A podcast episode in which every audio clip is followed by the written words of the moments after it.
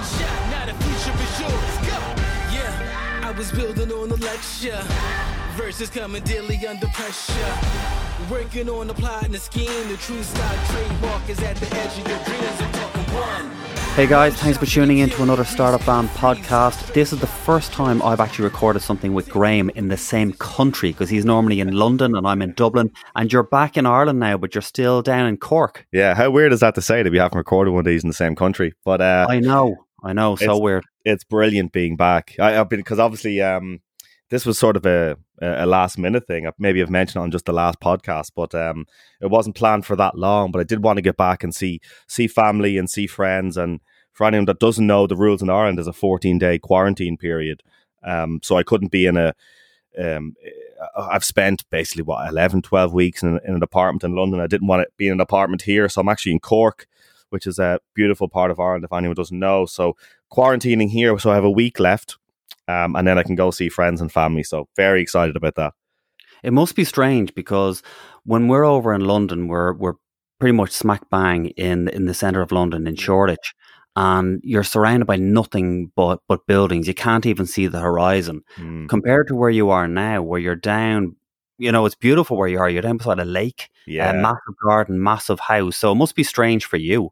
Yeah, it is. Uh, But but you know what? And and I keep saying this, and, and maybe I'll be proven wrong. But I I think obviously a city is great for many reasons, and uh, and Shoreditch is brilliant, and but when you compare the price of the apartment in in Shoreditch versus what this is, it just makes it seem crazy. Um, you know, it's so peaceful. You, you get so much work done, and then you know in the evening times, you know when you close the laptop, it's it's countryside, it's fresh air, it's it's gorgeous, um, and it's it's cheaper. You know, it's it, it's cheap. This this place in Cork that ha- is on a lake, a lakeside house, is cheaper than a a um, a one bedroom apartment in Shoreditch. Hang on a minute there. Did you say when you close your laptop in the evening? So Yeah. I'm the only one, I'm the only one working in the yeah, evening. exactly. Yeah, I'm out in the kayaks in the evening time. yeah, yeah. But uh, no, it's class. It's really good being back, and and and I think we've we've seen you know Twitter and we've seen Instagram people getting to see their families again, and and uh, I can't wait. That's me next week, so it's it's a great place to be, and the Wi-Fi is good, four times faster than the Wi-Fi in Shoreditch. So let's talk about the guest that we actually have on today's show because we've got a really exciting company and brand. We've got the CMO Julian Hearn um, of Huel on the show today, who's going to talk to us about all his marketing tips and tricks that he went through. Yeah, this is the second time Julian's featured on on Startup Van. Obviously, we we spent a bit of time with Julian last year. Kindly showed us around his office, which is which again, you know, Ju- Julian and Huel don't always do things no, the normal way, and his office is an example of that. Um, uh, people that have seen the video would Julian showed us around his office, which is not in Shoreditch, which which you may assume it might be, but it's um out in the countryside, beautiful office. I think it was WeWork designers who designed his office, uh, but this is this is his second feature on the show. But this is this is better than the first time because it's super in depth. We go right into marketing, and, and, and this is a great one. Just speaking of his um, his office, the gym that he has in the office is better than my local gym here. Yeah, uh, he put put in a lot of effort with that space, and and I think people people love it. People when I was there and I, I spent the day with Julian, just staff is just super happy, right? And yeah, they can drive to work. They don't have to have a big commute on the tube or buses or messing around. They have the gym. They have uh, all the Huel they can they can consume in, in fridges dotted around the place. It's it's a super cool spot. Yeah, and I'm excited to have him on the show because we always put out surveys to see where we can help our audience. And one of the biggest things that has come back has been marketing. And it's great to have the likes of Huel on because Huel is like the fastest growing um, uh, food brand in the UK at the moment. And it's really interesting what he's done because we talk about things like the t-shirt, the impact that the Huel t-shirt has ha- had had, because that's where I first came across Huel.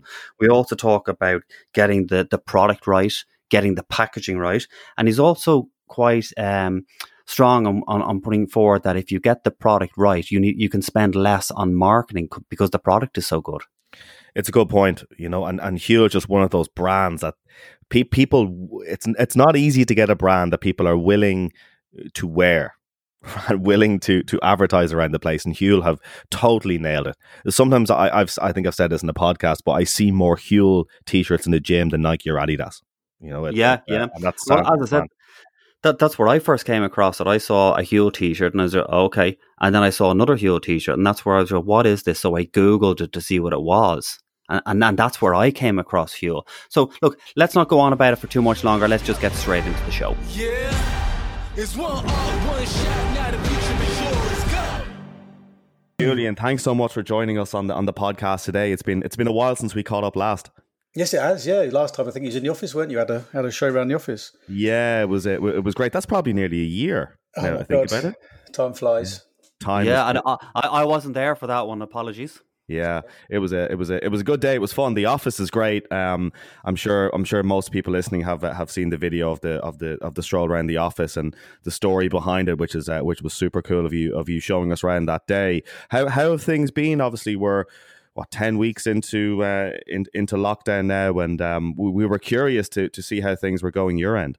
Well, we're we're certainly in one of the sort of more lucky lucky categories. I mean, we ours is a food product, which is obviously an essential product, and um, uh, it's very long shelf life. And so, actually, we we had a massive spike in in in March when the Corona was sort of kicked off in the UK.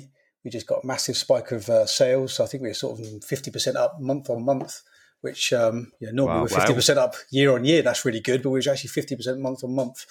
Um, so it was it was good in some ways, but um, you know, I certainly shouldn't complain. But we had to scramble to make sure people had the the we had the stock in the right places, and it did cause Yeah. us some problems because obviously you don't you don't sort of you can't forecast these sorts of things. It's like almost once in a lifetime, and um, and since then the sales have probably uh, probably just around forecast or just below.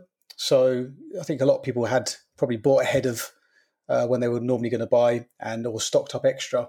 Mm. So over the you know over these last three months, I think it's probably going to even out that we're going to be up, but not massively up. But we're certainly not the uh, some of the you know I feel really sorry for certain industries such as the hospitality industries and the airline industries, the holiday industries. You know, it's no fault of their own, but it's been a, a major a major hit on their um on their sales. Yeah, and and just on that, uh, there's been some some food brands. Um, uh, and FMCG brands that have kind of uh, the reputation has been damaged a bit, and it's not their fault. It's it's kind of down to uh, dem- obviously people can't ex- like you're saying people can't expect this demand. People couldn't plan for this demand, and a lot of time it was like people waiting longer than usual. Uh, no communication there because the, obviously the teams were were were small, and there was a huge response. Can how important is it to to to react quickly and create expectation around timings? Yeah, very. I mean, so you know, we're, we're again, we're lucky that we we're a, a D2C business, so we can change the website pretty much instantaneously. So we started putting messages up quite quickly to say, you know, we're sorry, but due to this, uh, you know, pandemic, we're going to have to uh, orders going to be slowed down a little bit. And I think if you give people heads up in general, that that is that makes a big big difference. People then still get frustrated sometimes they haven't got their orders, and then of course we got a spike in customer service calls. Um, but we did our best to get through it. And I think if you just you know manage expectations, you're you're you're more than halfway there. I think that's the main thing. If it's the lack of communication, typically is what really upsets people. So you know you've got to try your best to get the product in the right place at the right time. But you know with this sort of um, you know spike in traffic, that was incredibly hard to do. So just letting people know, we email people. You know, we had we had daily trading meetings. We usually have uh, weekly ones. We switched to daily, and most of that was around stock, trying to make sure what stock do we need and where do we need it. Do we have to make some more stuff? So it was sort of it was panic stations, but we we got through it pretty well. What size uh, of, is the team now in Huel? Uh, it's about hundred people. About 100 people. And how many of those had to work remotely? Well, everybody's worked remotely now because we don't do any production us, ourselves. That we use third party uh, manufacturers. Uh, right. and we don't do the we don't do the logistics ourselves. So again, th- those two things, which were pretty fundamental, they had to be you know on site. That wasn't Huel staff. So Huel staff is all the other sort of head office functions, and um, so everybody could work from home. Apart from there was a few people from our new product development team who had to go into the office because we have a pilot plant in our in our main office in Tring, and so they could go into the office and still use the kitchen, still use the, the facilities, but they sort of went in, you know, just one person at a time to ensure there was no sort of uh, spread of the virus.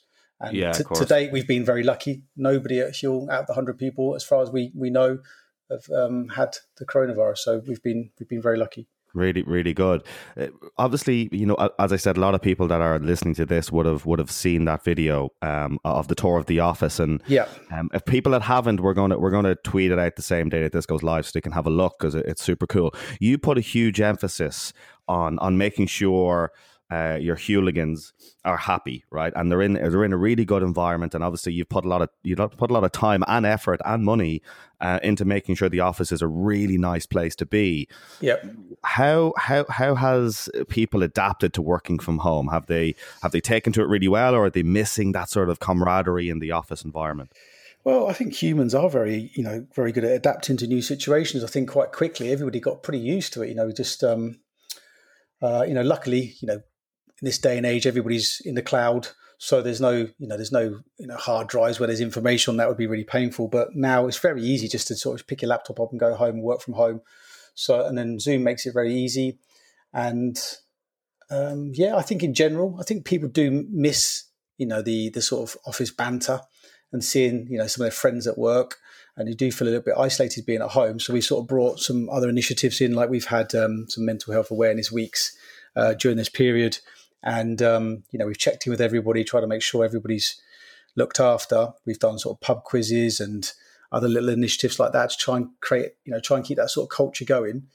But it, it is tougher. There's, there's, no doubt about it. And um, you know, I'm I'm very keen when we when the restrictions are removed to get back into the office as soon as possible. And I think a lot of people are. I think they're they're, they're quite keen to get back. Um, we've got you know we've got three satellite offices, and they're they're in London, Birmingham and New York, and we probably will. I don't know when they're going to go back, but we may hold those a little bit longer and, and ask those guys to work from home a bit longer um, because of obviously the public transport was where we are. We're quite lucky. We're a rural office, really. We're out in Tring in Hertfordshire, and uh, every one of our staff pretty much drives to work. So you leave your house, get in your car, you won't see anybody else. You get to work, uh, and then we're going to bring measures in. We've luckily we've got a very large office, so I think we will all be able to sit two meters apart. We're going to obviously put hand sanitizer up on the wall everywhere, try and bring in a one way system. Um, you know, some of our team have been working quite hard on ensuring all the measures are in place for when we do go back, which I don't know, this month, next month, I'm not sure exactly when it's going to be. Do you think there'll be many changes within Huel? Like, you know, you hear a lot of companies now extending the working from home to 2021 because they're obviously enjoying it and they, they know it works because a lot of companies have been forced into into trying the whole working remotely. That would have yeah. been against it, say, in the beginning. Do you see any changes coming to Huel where you could even let some of the team or, or a team work from home or work remotely and they don't need to be in the office anymore? Or are you planning on bringing everyone back in and and and happy happily keeping it the way it was going forward. Yeah, we're, we're going. I, I strongly believe that working in an office when you're all together, communications faster. Um, it's just a better place to be. I, am I'm, I'm absolutely convinced on that. So the working from home is uh, you know probably going to be there for a while for the satellite offices. For the main office is going to be back to normal as, as quickly as possible. And obviously we're going to bring all these measures in to make sure we, we minimise risk. Um, yeah and we're not going to we're not going to move before the government say it's safe to do so, and then then it will be yeah back to back to the office as soon as we can. I, I strongly believe that is a it's more productive uh, overall as an overall company. Some people can work really well at home. Some people can't work so well at home. Communication can be slow when you're not in the office, and sometimes you know you you, um, sometimes just like even just being in the office, you pick up people pick up stuff and you know you remove the isolation we've got a better work environment some people don't even have the proper you know they, they might have young children at home they might have um, other people at home makes sometimes just it's just not i don't think it's it's i think it's just very difficult for some people to work from home and it might be no fault of their own but i think overall as a business i think is more productive to be together yeah, of course. It's interesting uh, where I live. Uh, I live in Shoreditch, which is obviously quite you know quite central in London. And talking to neighbours and you know people on the street that I would regularly bump into, and a lot of them work for for large tech companies, and they're kind of saying, you know, the salary that they're on, which is really decent, maybe they'll move to maybe zone three, zone four. Maybe they'll move, you know, um, out of London completely and have that extra cash and have that freedom and have the fresh air and everything. But a spanner may be thrown in the works. I'm not sure if you've guys seen about uh, Mark Zuckerberg saying that if someone moves out of a major city, they're going to adjust the salaries according to where they move to. What have you seen that, Julian? If you have, no. what are your thoughts? He's ruthless. No. yeah, I've not, I've not, heard of that. No. Um, you know, we, we've we've for long benefited. You know, for quite you know, when we first st- started, I started Huel very close to my home, which is in um, Aylesbury in Buckinghamshire, so it's outside of London. And you know, when we first launched, there was a few people saying you would have to move into London eventually because there's talent there, and I disagreed and disagreed and said no, actually, there's good talent everywhere, and uh, you've got to look harder, and there's less competition out here. But yeah, for, we've benefited from costs. Uh, savings for a long time having our offices based outside of London. So to put it in perspective, I think our WeWork, our, our eight man WeWork, is more expensive than a 10,000 foot uh, warehouse that's attached. Yeah. Oh, yeah. Jeez, that's some stat. Crazy. Um, yeah. Graham, so, you didn't you didn't notice? Did did Mark Zuckerberg say that he was going to increase uh, salaries if they went to a more expensive city? he didn't mention. No, funny enough, he didn't uh, mention that. You know, yeah, but but it kind of uh, it threw a spanner in the works for people thinking they were going to um, move to the countryside and still be on a you know 150 grand a year and live it up. Um, but it's but it's it's it's an interesting move, and obviously Twitter saying you know Jack Dorsey has said everyone can work from home forever. Um, if they like, yeah, I'm yeah. not sure. I'm not sure Twitter does much development, does it? So I'm not quite convinced that they have yeah. to be that productive. I think their their release schedule is pretty. It's every few years they might do a tweak, and that's about yeah. it. So I'm not convinced. Um, they're the yeah, best plus, example. Plus, when you when you look at um, what what Jack Jack Dorsey said about you know unlimited, you work from home for the rest of your career in, in Twitter, if you like, is kind of like is it like the unlimited holidays thing, where yes, you can take seventy holidays a year, but people don't. I don't know. I mean, I think I think um, I, it's, it's strange over because I'm quite old now. I'm 48, so I've seen this sort of go through cycles of when working from home is seen as the most desirable thing to do, and then people start working from home and realize it's not always the thing it's cut out to be. So do you remember when um, I think it's um, who was it, Marissa took over at uh, Yahoo, and then a lot of people who was working from home then she realised that a lot of them just weren't doing that much. So she called them all back in, I think, and made every uh, Yahoo all start working back in the office again, and then mm, it'll go yeah. through a cycle again, and they'll go, no, let's all start working from home. It's more productive. You can save money. You don't need so many offices. Blah blah blah. I, you know, I I think the way we've got it is pretty good. You know, you're outside London, so you save money but you're in an office where you're all together, so you get good communication. I think that's the sort of right balancing act. I think it's down to the person, really, isn't it? Because like like I've been working remotely and so has Graham for quite some time and it's always nice to get out of the house. Like you need something to yes. get up and go and get out. Like I, I totally get the the commute thing where say it's taking me an hour in the morning and an hour in the evening to get home, you're, you're going to save yourself 10 hours a week by cutting out a commute. And if someone was to turn around to me and go, look, I'll give you an extra 10 hours a week, what will you do with that? And you could really kind of put that to some effect when building a, a business. I get all that. But at the same time, like for mental health and, you know, just getting out of the house, getting yeah. out of the environment, because everyone's different. And this whole thing about working remotely and working from home sounds great. And we've said it before and on, on previous podcasts that if you have a, a designated room or a designated office, that's fine. But if you've got distractions in the house, you know, like a lot of people will end up just walking to the fridge every every half hour, or I'll put a wash on while I'm here, and I'll go for a walk, and I'll do, you know, and it's just kind of how much time do they actually get to work? Mm. Oh, I wanted to quickly ask you, Julian, uh, when it came to the spike in sales that you had there uh, when when uh, the pandemic obviously started. Yeah. Was that was that spike new business or was that a lot of your current customers just doubling down on on what they want because obviously Huel is ideal for for something like this because as you said the shelf life is long um it's easily stored you can order it online like you could order a couple of bags of Huel and go there is my breakfast lunch and dinner sorted for the next number of months I'm in lockdown mode I'm fine so was it new business or was it recurring it was it was both. So there was definitely a lot of our existing customers. They started well. They realised you know when you start seeing the shelves at supermarkets clear out and pasta disappearing and stuff like that, you start uh, people started to panic. So people panic bought. Yeah. And so some of our existing customers they came back sooner. Some of our subscription customers moved their subscriptions forward so they get the orders quicker. And uh, and then definitely there's a lot of new customers. We we actually had to turn our turn our advertising down, believe it or not. Um, during that, that month, we we made uh, it was a mega month for us in terms of EBITDA because we turned our advertising down and still generated fifty percent month on month sales uplift. So it was a it was a crazy crazy month. Um, Um, but yeah, you don't. We don't know how well those customers are going to be because if they were sort of panic buying, say they were new customers and they hadn't necessarily bought into Huel the concept, they may have they may have uh, just been panic buying and thought I'll buy anything that's got a long shelf life, and so it's inter- it's going to be interesting to see how how those um, those customers perform over time in terms of sort of retention rate. Yeah, it was literally just buying just to stock up for you know like prepper culture in America, just just to buy it and stick it in a in a in a cabin somewhere, mm. then they're not gonna they're not gonna um, not gonna rebuy for a, a, long period of time. But if yeah. they also never had it before, yeah. and this is the first time trying it, they could yep. be a, a, a, customer for life. Totally, yeah. I, I, I certainly, like I said earlier, I think we we were incredibly lucky. You know, we for no fault of a lot of companies, they've really had to go through you know crazy times. You know, furloughing staff. Um, you know, there's going to be a lot of businesses which are going to be probably going under. I would imagine, and there's going to be a lot of redundancies. It's going to be a real sad, sad state of affairs for the economy once this coronavirus has, has gone. Because I think at the moment the furlough scheme is obviously propping up a lot of businesses and propping up a lot of jobs. So I think when that's removed, I don't know how some companies are going to cope.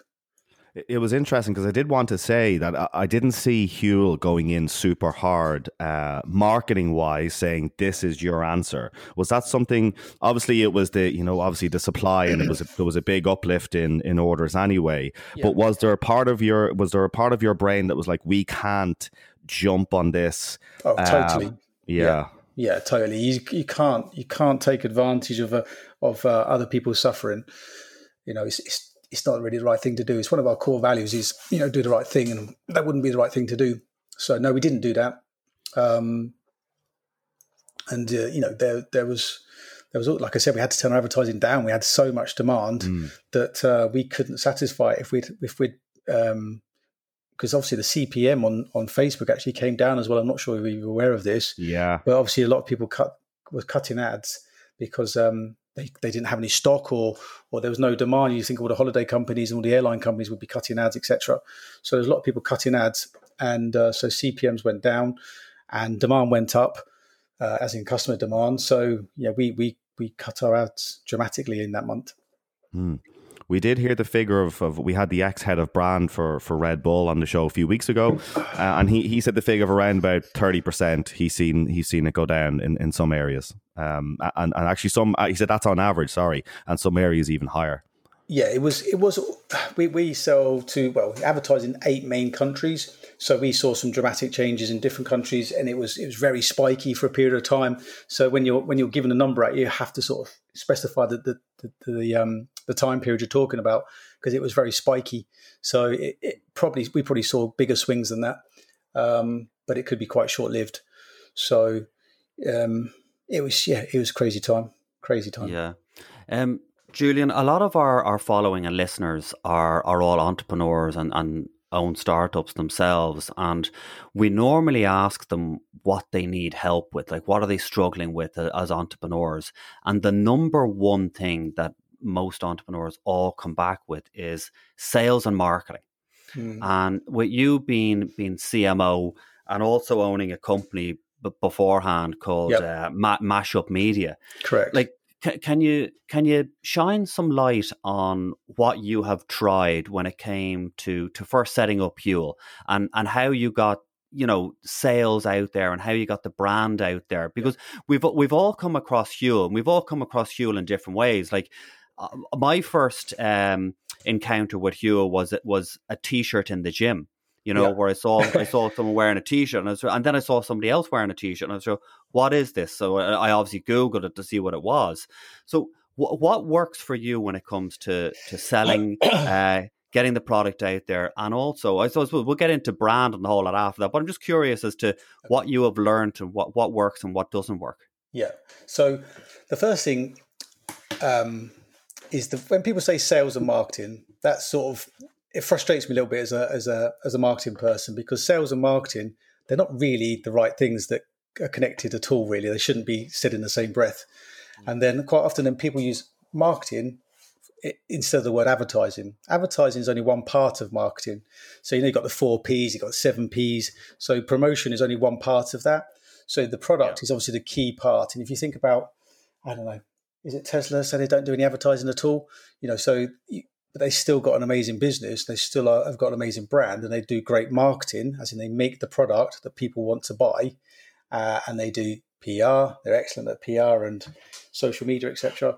So th- there's different parts of of marketing, and, and I, I do get frustrated when people sort of confuse the two because it, it's it, you know in an ideal world you shouldn't really you would not want to spend any money on, on advertising at all. If you make the perfect product that people really want, um, and you get the price right, you get the packaging right, then the, people should buy the product and they will come back again and buy it again. So you should. I'm taking, have, of, I'm taking of Apple here. well, yeah, you shouldn't have to spend any money on advertising if you can do if you can get that thing right. Then you know you do have to spend money on advertising. I'm not, I'm not trying to say that's it, it's not. Um, it, it is fairly normal, but it shouldn't be the first thing you go to because if you try and if I take a, a rubbish product which is badly packaged with a poor brand and I spend a load of money on on advertising it, I can sell it, but I wouldn't. It, it's not long standing. You have to keep spending that money. You have to keep spending it. What you want to do is you want to focus on the other stuff first and put more effort into that. You can always, um, you can always you know spend money on advertising, you know, poor products. But what what I what I'm more passionate about is get the get the product right, get the packaging right, and then people will buy into your brand a lot more, and they will become they'll be more brought into your brand and be more loyal to you in the long term, and you shouldn't have to spend so much on advertising. So we spend a lot of time on the, on our product itself. We're very passionate about our product and our formula and the ingredients we use. Um, you know, the website and the information that we give, the packaging of the product, the way it looks, the visual identity of that. Try and get all those things right, and then of course, then you do need to promote it. And um, the key things that work for us, you, are correct. The t-shirt has probably been one of our best CPAs in terms of cost that um, you know one t-shirt. I don't need to tell you the cost, but you can imagine how much one t-shirt costs. And yeah. if you can imagine that each one of those t-shirts, that one customer might wear that to their gym ten times, twenty times, fifty times. They might wear it to the park or around a friend. If they just got one, they just got one customer off the back of that one t-shirt, that would be an amazingly low CPA, much lower than any other channels we got. If they got two customers, even better. Yeah. So that that sort of thing has worked really well for us. Um, how do, do you measure that? Quick, we don't. On the, on the, yeah, because we we don't we don't. That is that is we, we have talked about trying to measure it. I just don't think you can really. So you could ask people questions, but I don't I don't think that you'd get great data. I think it's just it's pretty much common sense. We provide that T-shirt, the one that the, the latest T-shirt we got is, is um you know it's a custom T-shirt. We spent a long time designing it. Um, and we think it's a really good T-shirt, and we we got a good price for it. So it's just basic logic. You just look at that and you go, all you got to do is wear that. Once somebody sees a name like you do, Google it, find a name, go, oh, that's interesting, and go and buy it. That that is an amazing low CPA for us. So um, it's difficult to confirm, but I would say that that is true. Then I think in terms of other things that worked in the early day, PR definitely worked for us in early days. And I think if you're launching a brand, I think it should be one of your main focuses. And the interesting thing is about when you're starting a business, if you start thinking about uh, PR if you haven't really got any PR stories, then you are already fighting an uphill battle. Huel was very novel when we first launched. We got we, in the first three months, when the first month we was in, I think we had a double page spread in the Mail on Sunday, which is the UK's largest selling newspaper, and um, was in lots of other national press and magazines. Uh, we actually did go down to a TV interview on Sky TV, but it got cancelled at last second because of uh, the blockades in Calais. So oh, yeah, I think is really interesting because the the important thing is with a product, if it's novel or interesting or newsworthy, then it means other people will talk about it between themselves as well. So not only the, the journalists, but like people at the in the office might talk about it. If your product can't get if you if you can't th- think of a good PR campaign or it's not going to get news um, news coverage, then it probably won't get coverage in the you know down the pub or uh, in the office or in the gym. People won't talk about your products. It's not interesting enough so try and think when you're launching something that it needs to be interesting enough that, that journalists want to write about it and other people want to talk about it. So I think that is, that was very important for us in the early days. Um, and then I think it's just that we we just provide really good service, and that's that we get customers come back off the back of that. But really, the main driver now we've tried everything from we've tried TV, we tried uh, out of home, um, but really digital is for for a digital we're not a digital brand, but we are direct to consumer. So we're we're on we're on you know we sell from the uh, our own website. So the digital is is really good for us. So that's everything from paid social, AdWords, um, display, shopping, all of those channels. I think if you know, again, if I was a small business starting today, I would focus on digital first.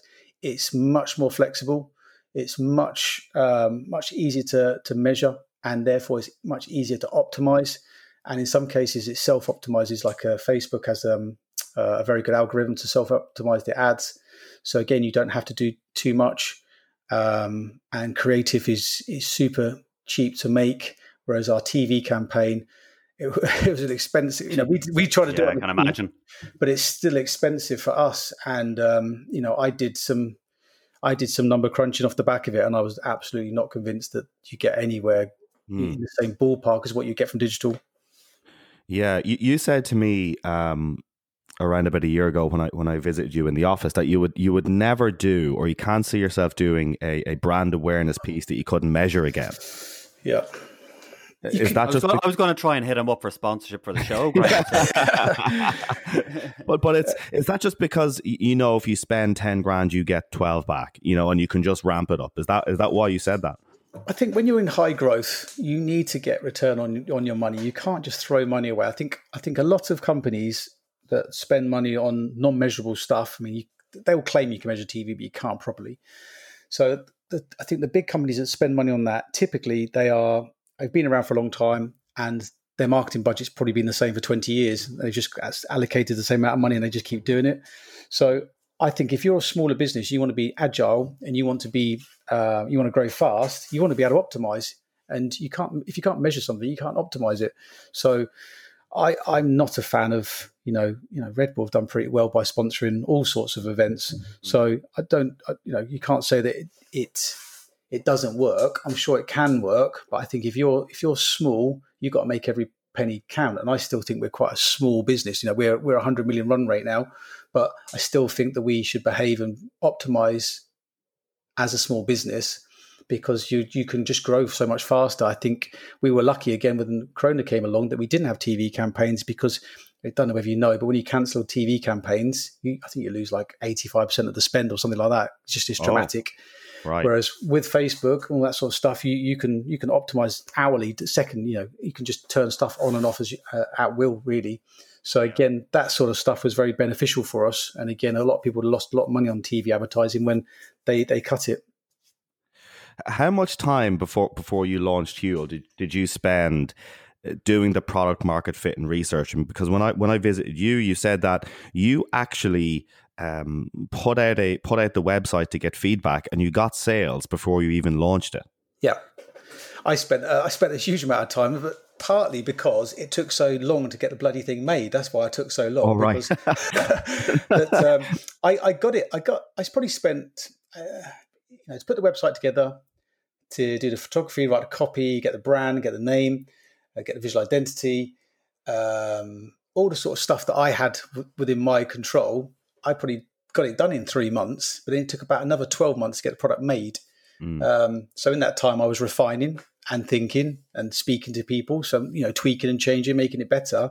But it's still it's still effectively behind closed doors until you get a paying customer. You never truly know, and this is why they sort of talk about minimal viable product. The, the quicker you can get your product out the door, the quicker you're going to learn from the people who are actually going to buy your product, not from just friends and family or or other people that may say, "Oh yeah, I'd like to buy that," and then you say, "Well, give me your money," and they go, "No, I don't want to buy it." So you want to get it into the market as quick as possible. And yeah, we we we had the, the, the website live, and yeah, a couple of people. I was on a startup um, startup group on Facebook. Just chatting to some people on there. It's called London Startups, and um, yeah, some people sort of said, "What are you doing?" And I said, "I've just I'm just about to start this brand," and they just clicked the link and went through and actually started buying before I'd even I'd even um, I'd even officially launched. And so that they were our early customers. These people from those sorts of places. You're talking about how do you get your early customers? It's, it's literally um, you know you're just you're just finding anyone who would, who, would listen really in the early days. You email everybody you know. You go onto sort of places like that into forums. You go into groups on facebook anywhere that you can sort of you know i wasn't i wasn't doing self promotion i was talking about asking questions about launching a company etc and just people interested in what i was doing. So you just you know it's just it's just hustle in the early days what has it been like for for you with Huel? Because like myself, Graham, we're, we're talking about this before we jump on the podcast. That you you weren't only just like trying to get people to try a, a, different brand. You know, you're actually trying to get them to to think completely different. You know, as in like drink your meals. You yeah. know, in in a shake form. So you're yeah. also trying to change people's uh, frame of mind when it comes to food. Yeah. So like, ha- has that been tricky along the way?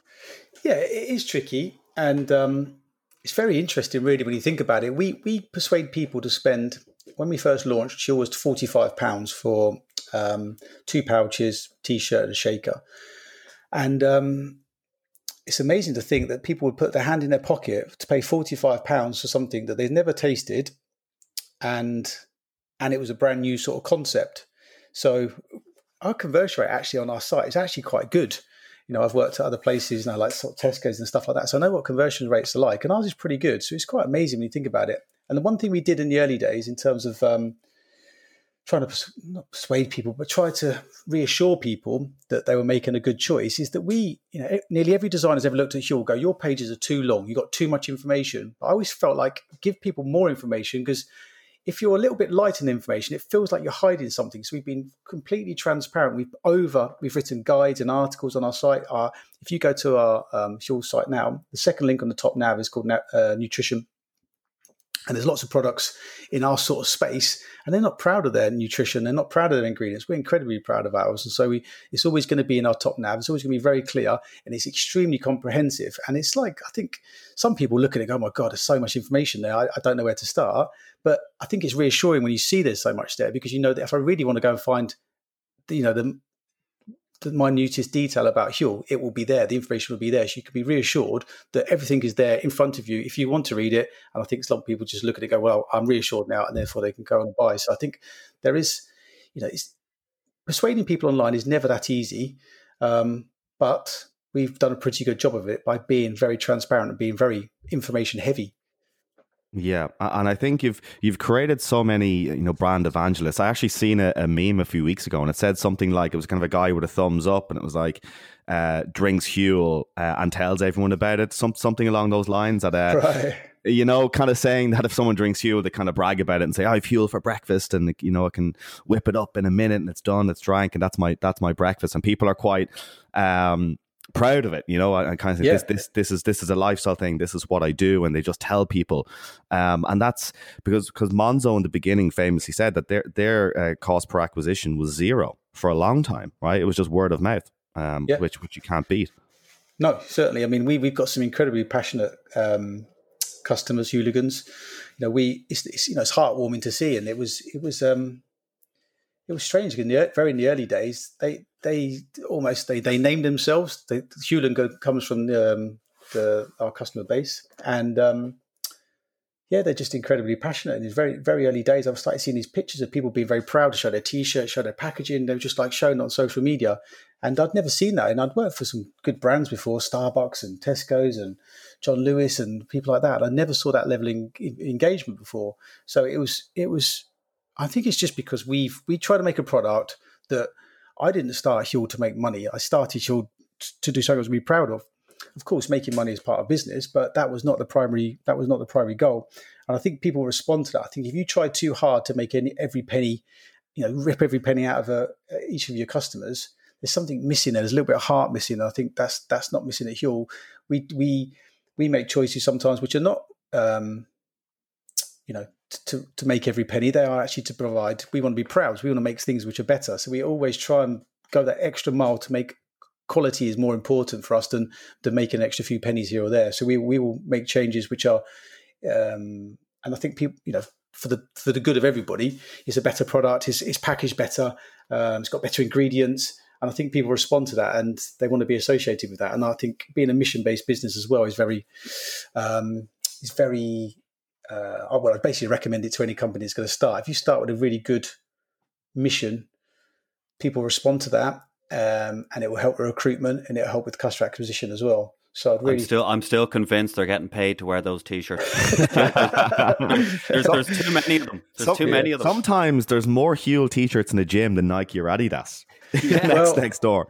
It's a Huel gym well, it's funny because one of our non-execs used to work at um, he worked at Red Bull and also at Monster, and I think he said to me one day, Monster have got a big sort of clothing range. I can't remember what the, exactly the quote was, but he said he said at one stage they were the second largest clothing retailer in the UK or something like that. Something wow. they basically they, they sold a massive amount of clothing, and um, yeah, we we get through a large number of t-shirts as well, believe it or not.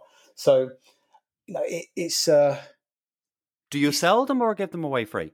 They're they're given away with the first order, but we do have them on the site that you can come back and buy them if you wanted to, and they people do do that. We have some very nice hoodies as well. Uh, so we have some other sort of merch that goes with the brand that people want to be associated with. So yeah, we, we get through a lot of t-shirts, and I think it's um, it's been one of the best things. I think if you if you give something away, again, it was it was it was again starting with the principle of not making every penny. Like I didn't want to make every penny, so I just thought when I gave the first order, somebody's committed to putting their hand in their pocket to buy a food stuff they've never eaten and never tried, and and uh, so I sort of it helps with conversion rate. We give the free T-shirt and the free and the free shaker helps with conversion rate, helps with um, you know promotion of the brand. So it just seemed like a win-win. It seemed like a no-brainer for me. And um, you know, if you look at uh, Happy Meal, McDonald's, I think that's done them quite a few favors over the years as well. And it's quite strange when you think about lots of other restaurants. They don't they don't do that. It's only McDonald's that really does it. But clearly, it's uh, done really well for them. So sometimes giving things away for free, um, there's benefits for, for your company. Yeah, something we touched on uh, briefly. We, we mentioned Monzo a couple of minutes ago. The the new the news came out this week that Tom Blomfield has moved to a president's role, um, and and got somebody uh, in as as CEO, uh, already an existing employee in in a CEO. And obviously, you know, Twitter exploded, the fintech scene went crazy, blah blah blah. Uh, and he came out as saying, "I looked at the all the shit I was I, I enjoyed, and I looked at all the shit I didn't enjoy, and all the shit I didn't enjoy was the CEO stuff, right? So I was like, right, I'm I'm moving to a president role." That's where the vision is. That's where the future of the company. You know, I'm going to drive this. That's similar to what to what you did, right? You you moved to a to a CMO position, uh, and then and then someone else took over as CEO. Um, yeah. Can you tell us a little bit about that? Because obviously we spoke about it before, but but for the people who yeah, haven't heard, sure, yeah, C- CEO role is tough. You are going to be spread incredibly thin, and um, and you've got to be well you've got to be a jack of all trades which i am in some ways. You know when you're an entrepreneur you have to be. You have to get stuck into stuff. But really my my my background and my speciality is really brand and brand and marketing. So you know, when I was spending a whole month, it was just dawned on me one day. One, I think one month. I don't think I, I, I, even looked at any marketing or any brand stuff in a whole month. What I had done is spent lots of time in meetings talking about finance, talking about operations, talking about human resources, talking about legal, and I just none of those excited me. And uh, I just thought this is really weird. I'm now doing a load of stuff that I don't don't like, not very good at, and then all the stuff that I do like and I am good at, I'm not able to do because I'm I'm too I'm too spread uh, spread too thin. So I just thought this this can't be this can't be a logical way to do to do things. I need to find somebody who's good at this.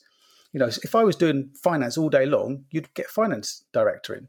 So so when when you're a CEO, I think unless it's really in your DNA, I don't. I think you get a proper CEO in. Why? Why? Why? Why would you treat that any differently? I think people sometimes are a little bit scared to give up the CEO role because they see it as being the sort of the most important role. But I remember talking to somebody before. I said, "Look, there over time there'll be multiple CEOs of um, Nike, of Facebook, probably, etc., etc. There'll only ever be one founder.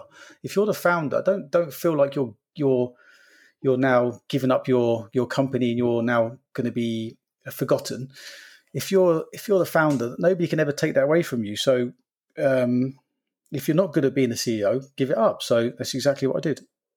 It's interesting that you say that, and I'm, and I'm glad you said that because there is so many founders that are listening to this that that think they have to be down as CEO, you know, like, and that they think that the whole CEO thing really stamps down the whole I'm the founder, I'm the boss, I'm I'm ruling the whole company, and it's only when we were talking to another guest who was on the show, and they were talking about when they went for a round of funding, and the investors were so impressed that a p- part of the, the funding was to go to to hire a CEO who could who could come in with strengths that they weren't as strong at and build a company in ways that they weren't able to build a company. And they were so impressed that they were going to that they they could see this and that mm. they were mm. willing to do it.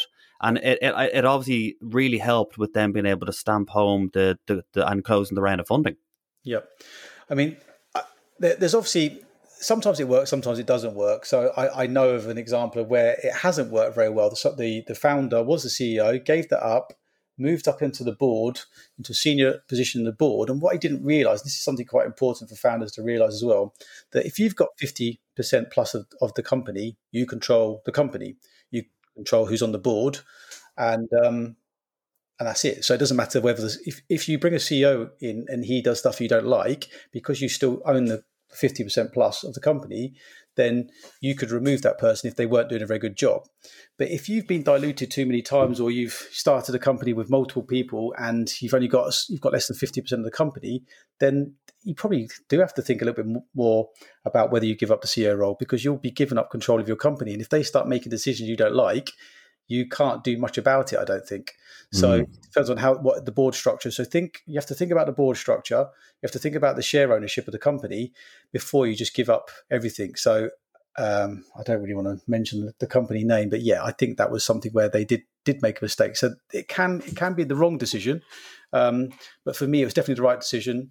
I still got the majority of the shares of the company, and um, I still still take a senior role. I mean, some people may give up the CEO role and just just I don't know what they would do. They just might just take the founder title or something, but they might not. You've got to make sure you have a board seat, and you want to make sure you know all the all the meetings so you can still see what's going on.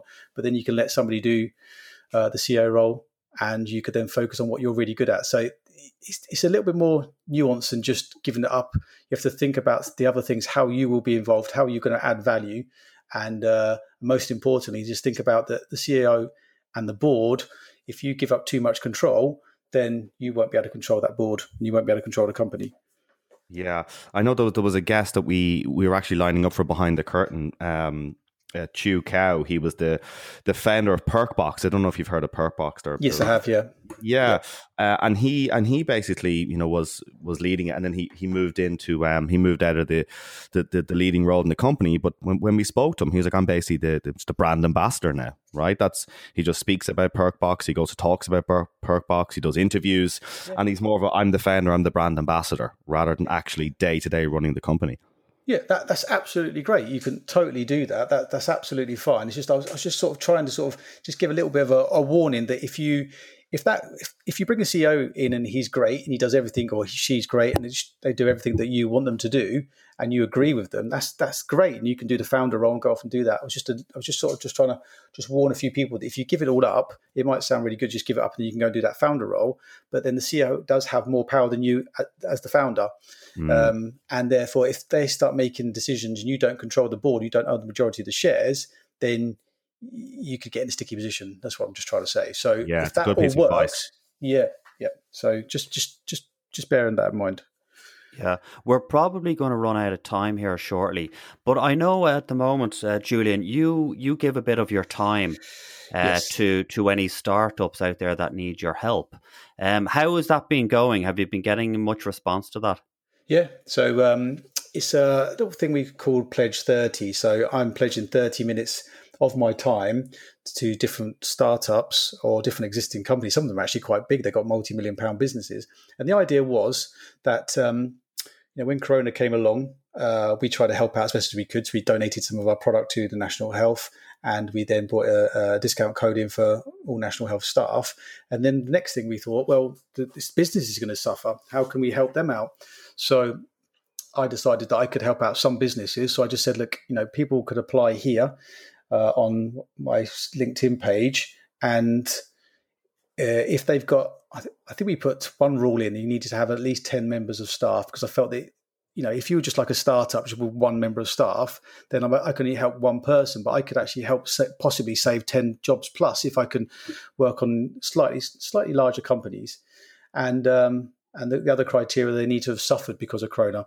So and then yes, I've done I've done four four sessions so far, and uh, yeah, the feedback from the guys they they said yeah, you know they said it's been really good, um, and one of them I'm going to follow up with in a few weeks' time, and see how they've got on. So I've still got a, another backlog of people to get through as well. So I'm going, to, I'm going to try my best to work my way through the ones who applied. Um, but the response is very good, and there's lots of other people who did it as well. So there was, I got in touch with um, um, a couple of other entrepreneurs, they offered their time kindly enough as well. So, you know, I'm only one person, so we wanted more entrepreneurs to sort of offer their time, to, and there's always somebody that you could help. So it's a very, it's going to be a very tough time. So I think we just need to muck in and, and help each other. Yeah, well, you can certainly add us to the list if you if you need any more help. That is, okay. like, you know, if, if, there's anything you think we can help with, we'll we'll, we'll sure. absolutely help out. Okay. Yeah. Great. Thank you. Great, Julian. Look, we're we're nearly it's nearly at forty five minutes now, but look, thank you so much for your time. We know you're a busy man uh, between Huel and, and helping other people as well, and we, we really appreciate you coming on the show. Oh, thank you very much. Appreciate it too. Thank you. Cheers, Julian. Thanks, Cheers, Julian. Bye. Take care. Cheers. Bye bye. Thanks everyone so much for tuning in. If you are listening to this on iTunes, please do leave a review because it really helps our rankings. And also, if you're listening to this on Spotify, please do share it with your friends. Make sure you subscribe. And thank you so much for listening. Make sure you check out the next episode.